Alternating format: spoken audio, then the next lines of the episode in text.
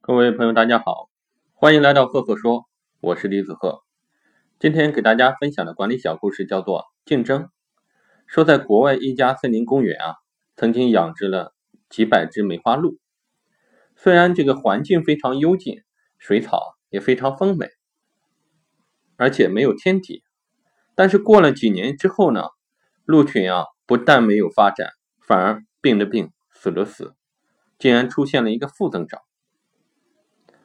后来，管理人员想了一个办法，买回来几只狼，放置在公园里，在狼的追捕下，鹿群只得以紧张的奔跑，用来逃命。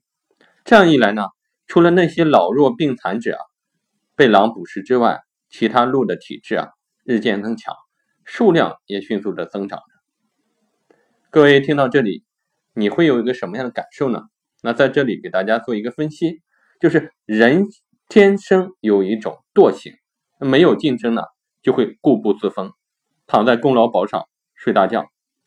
竞争对手就是追赶梅花鹿的狼，时刻让梅花鹿清楚狼的位置和同伴的位置。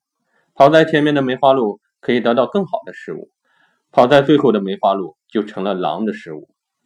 按照市场规则，给予头狼奖励，给予头鹿奖励。